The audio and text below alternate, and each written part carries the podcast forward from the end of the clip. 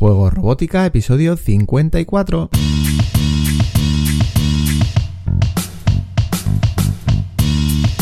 Bienvenidos a Juego Robótica, el podcast en el que hablamos de robótica educativa, iniciación a la programación, aplicaciones para docentes, entornos de programación para niños y en general todo lo que tiene que ver con despertar la curiosidad de los más jóvenes por la programación y la tecnología, para que se conviertan en creadores y no en meros consumidores.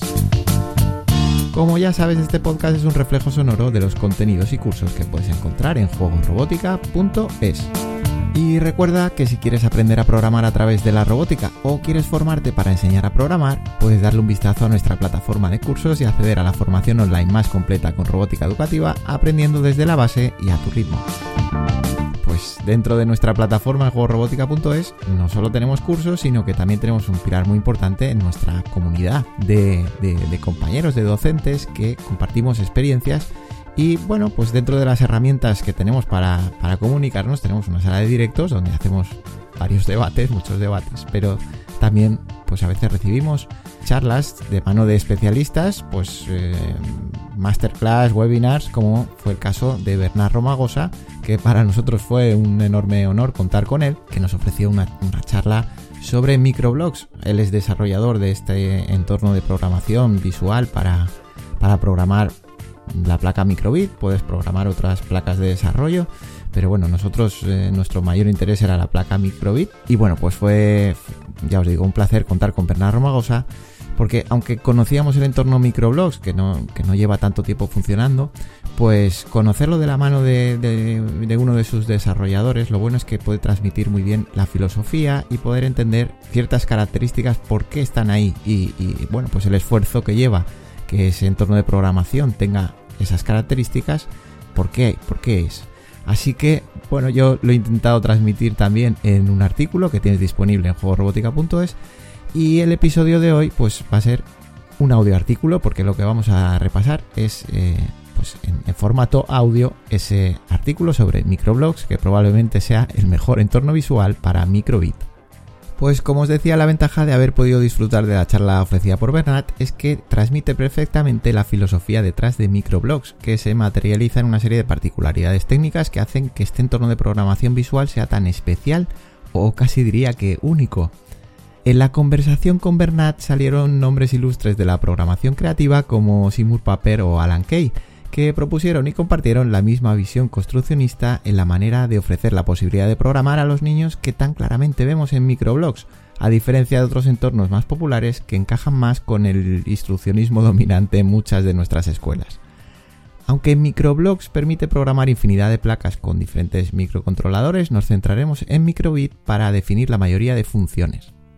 Una característica principal es la programación interactiva en tiempo real.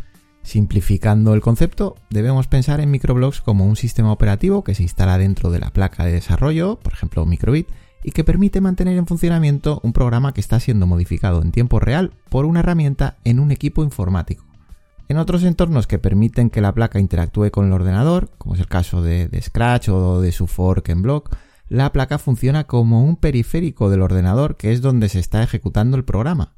Con microblogs el programa se está ejecutando en la placa y el ordenador es el periférico que permite modificar ese programa.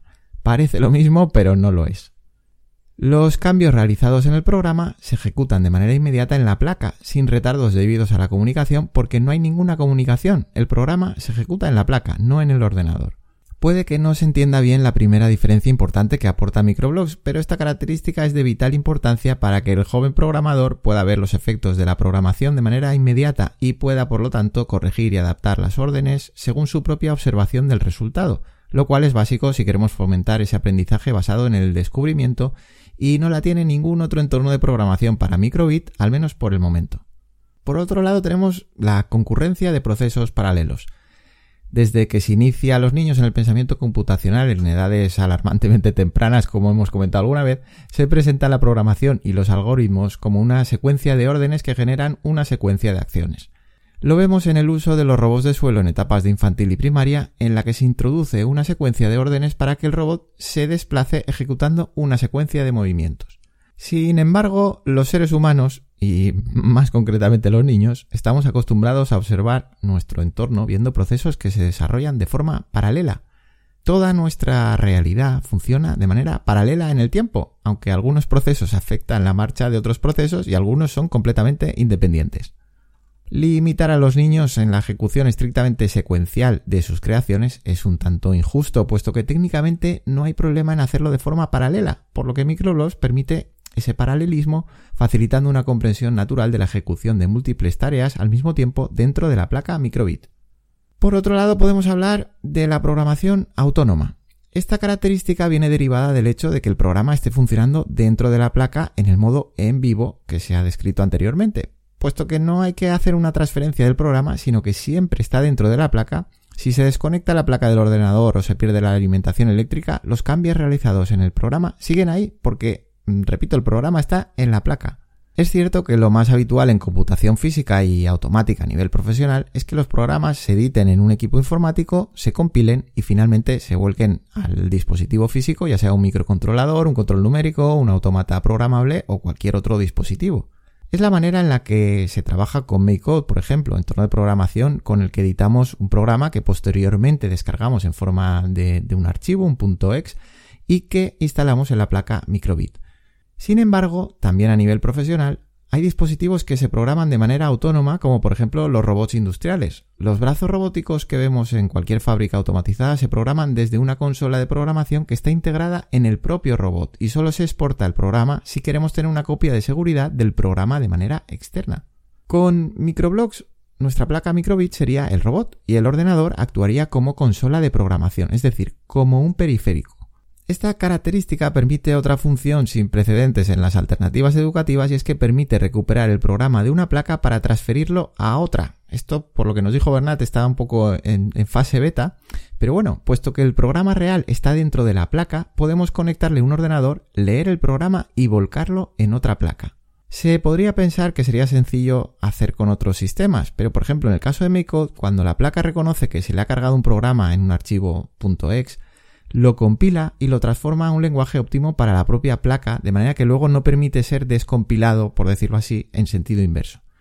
Lo mismo ha ocurrido siempre con las diferentes versiones de Lego MyStore y ahora Spike que no permiten la recuperación de un programa editable desde el hub y siempre ha sido algo muy demandado por los educadores. Con microblocks podríamos programar 25 placas de microbit con un programa base y repartirlas a nuestros 25 alumnos. Al conectarlas al ordenador, recuerda que el ordenador es solo un periférico aquí, ya estarían viendo el programa y podrían editarlo a su antojo. Y de la misma manera, si un alumno le quiere entregar un ejercicio al profesor, se lo puede entregar directamente en su placa. Personalmente no conozco precedentes en educación de entornos que permitan este tipo de función, pero te invito a utilizar los comentarios para señalar otras alternativas que conozcas que puedan hacer esto. ¿Qué ventajas aporta microblogs? Sobre todo si estamos hablando de, educación y, bueno, de esta forma de aprendizaje por descubrimiento. Pues además de las características que hemos detallado, hay que destacar la facilidad de conexión de una placa como microbit incluso en el entorno online, ya que disponemos de opción de escritorio o en navegador web. Incluso en el entorno online podemos trabajar en vivo, puesto que, como hemos visto, el programa siempre está ubicado en la placa. La particularidad de Microblogs es que no requiere la instalación de ninguna aplicación complementaria para trabajar en vivo con un navegador online web, como ocurre por ejemplo con Scratch, que hay que instalar Scratch Link, o en Blog, que hay que instalar en Link. Basta con ponerse a trabajar con microblogs para darse cuenta de la fluidez que se tiene en una actividad dirigida a niños y lo que se agradece no tener que pelear con los problemas de conectividad. Por otro lado, el hecho de no tener que cargar el programa cada vez en la placa sino que es que ocurre en vivo, facilita muchísimo el flujo de trabajo para los niños que pueden enfocar toda su atención en el programa que han creado y el resultado inmediato a cada cambio, permitiendo el, pues ese autoaprendizaje por observación. Este tipo de aprendizaje realmente es el que mejor se va a mantener en el niño según las teorías de Piaget y Papert y la práctica nos confirma dichas teorías. Microblogs ofrece una serie de actividades guiadas diseñadas para ser impresas y guiar a los jóvenes programadores, pero evidentemente se puede aprovechar en soporte informático y no únicamente en papel.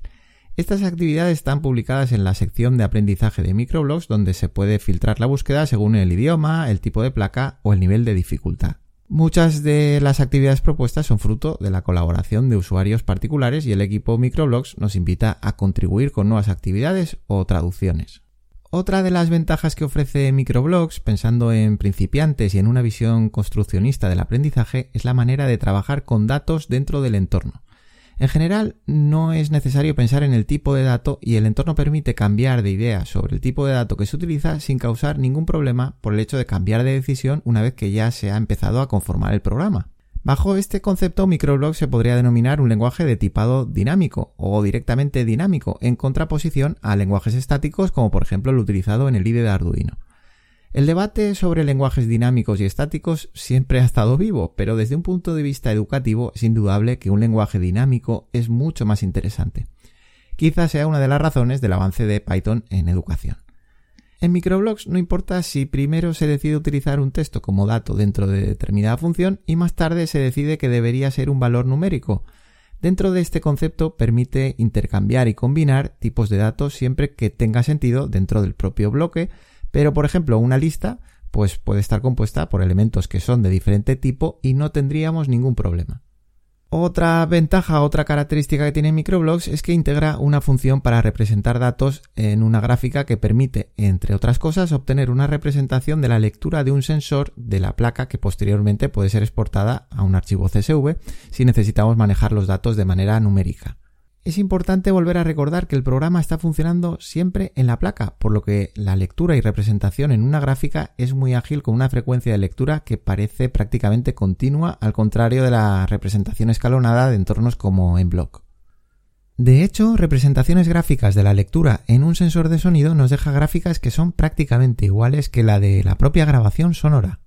En el caso de Microbit podemos incluso capturar esa lectura del sensor de sonido disponible en la Microbit V2 en forma de datos y posteriormente llamar a ese conjunto de datos para hacer sonar la grabación a través del piezoeléctrico tal y como se muestra en, una actividad propuesta que tenemos enlazada en el artículo dentro de juegorobótica.es. Es bastante impresionante comprobar cómo podemos almacenar una grabación sonora a través de lecturas con un sample rate de 100 milisegundos para poder grabar casi 1,5 segundos que nos permite la memoria RAM de la microbit. En la personalización de bloques de programación microblocks también va un paso más allá, marcando una diferencia respecto a otros entornos de programación visuales a los que estamos acostumbrados. En este caso no estamos hablando únicamente de la creación de funciones o bloques personalizados como podemos hacer en Scratch, en MakeCode y por supuesto en, en microblocks, sino a la modificación de bloques ya existentes o a los pertenecientes a una librería concreta. Efectivamente, Microblogs cuenta con librerías que amplían las secciones de bloques disponibles en el entorno de programación alrededor de X de robótica concretos o funciones con una temática común. Pero lo interesante es que cualquiera puede explorar cómo están creados todos los bloques, todas las funciones dentro de microblogs, llegando al nivel de abstracción que se quiera.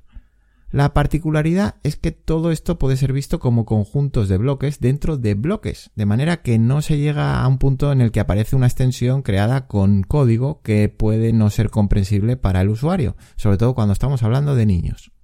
Evidentemente se pueden crear nuevas librerías utilizando únicamente bloques si queremos personalizar algún kit de robótica de diseño propio o para cualquier otra cosa que se nos ocurra. Pero lo interesante es que para los chavales también va a resultar muy natural crear librerías por bloques según sus necesidades en ese proceso de descubrimiento y creación. Respecto a la música, en microblogs, pues, pues eh, bueno, ya sabemos que explorar la programación a través de la creación de música es una faceta que, que nos gusta tener muy en cuenta porque permite ampliar las posibilidades creativas de un entorno de programación concreto. Pues en microblogs han cuidado este detalle al máximo y permite generar sonidos definiendo nota, escala y duración la nota puede ser expresada mediante notación convencional, eh, do, re, mi, fa, sol, o anglosajona, y por supuesto podemos programar una melodía gracias a las listas y listas de listas, cuyos elementos podrían contener notas, octavas y tiempos ordenados. Podemos ir más allá y escribir una melodía a través de una secuencia de caracteres que posteriormente podemos separar en notas gracias al bloque que proporciona Microblogs para dividir y tabular textos, tomando como limitador cualquier símbolo concreto como pueda ser una coma, un punto y coma o incluso un espacio en blanco, por ejemplo. Y para darle otra vuelta de tuerca permite importar politonos del antiguo sistema RTTL inventado por Nokia que sembraron Internet a finales de los 90 y que aún son accesibles. Realmente utiliza un intérprete que, bueno, que es muy similar a la tabulación que, que comentaba hace un poquito y las posibilidades con este tipo de politonos que, hay en Internet pues son infinitas. Hay muchas otras características reseñables de microblogs que te dejamos listadas por si quieres investigar, aunque no entraremos en detalle, como son el contador de chasquidos como evento, la recursividad, las listas de listas que te comentaba, la integración con otras aplicaciones creadas, por ejemplo, con App, con App Inventor, el soporte de protocolo WebThings para IoT, permitiendo ver y controlar la placa desde cualquier navegador web, y bueno, pues así algunas otras. Te invito a visitar el artículo en juegorobótica.es. Aunque siempre estamos poniendo la placa Microbit como ejemplo de placa que puede ser programada por Microblox, lo cierto es que el catálogo de microcontroladores soportados por Microblox es enorme y te recomendamos visitar su wiki si quieres tener toda la lista actualizada. Algunas de las placas soportadas por Microblox a día de hoy, 2021, pues son Microbit, eh, Calliope Mini, Adafruit Circuit Playground Express, también Adafruit Circuit Playground Bluefruit, Adafruit Glue, la placa del, City Lab, la, ED, la ED1. Eh, DM5 Stack, pues tienen casi toda la gama, yo creo. Node MCU y ESP32. Pues nada, vamos llegando al final de, este audio artículo. Y bueno, en Juego Robótica hemos hablado mucho de cómo ciertas herramientas se utilizan de forma muy distinta a la que pensaron sus creadores originalmente, como por ejemplo Logo de Puppet o Scratch de Resnick. Espero que se popularice el uso de microblogs, pero para finalizar este artículo me gustaría enfatizar el mensaje original de sus desarrolladores y que pueda servir de recordatorio si los propios docentes y facilitadores empiezan a tergiversar la idea base. En palabras de Bernard Romagosa, el objetivo no es pasar a código. Repito, en palabras de Bernard Romagosa, el objetivo no es pasar a código. Microblogs por sí mismo conforma todo un sistema de desarrollo con su propio lenguaje de programación y herramientas de implementación. El entorno claramente está orientado a educación, pero para ser utilizado creativamente y por descubrimiento propio. Los desarrolladores han dedicado muchísimo esfuerzo habilitando las características que hemos citado y que tan importantes son para ofrecer un aprendizaje construccionista. Si no aprovechamos esa oportunidad, estaremos, de nuevo, privando a los niños de la filosofía educativa original de la herramienta. Y no solo niños, microblogs puede ser suficiente para un programador casual que quiera materializar sus propias creaciones basadas en un microcontrolador, convirtiéndose en un maker independientemente de su edad. Pues te invito a probar microblogs con microbit o con otra placa de desarrollo. Te aseguro que es bastante impresionante el, modo en vivo, el estar todo el rato interactuando con la placa mientras se está programando y bueno, pues espero vuestros comentarios y a ver qué me vais diciendo. Nos escuchamos en un próximo episodio en el que probar pues, o analizar otro entorno de programación, como hemos hecho hoy, o, repasar algún kit de robótica educativa o cualquier otra herramienta que nos ayude en el aprendizaje de la programación y la robótica. Hasta entonces, disfruta programando y aprendiendo y nos vemos dentro de unos días. Adiós.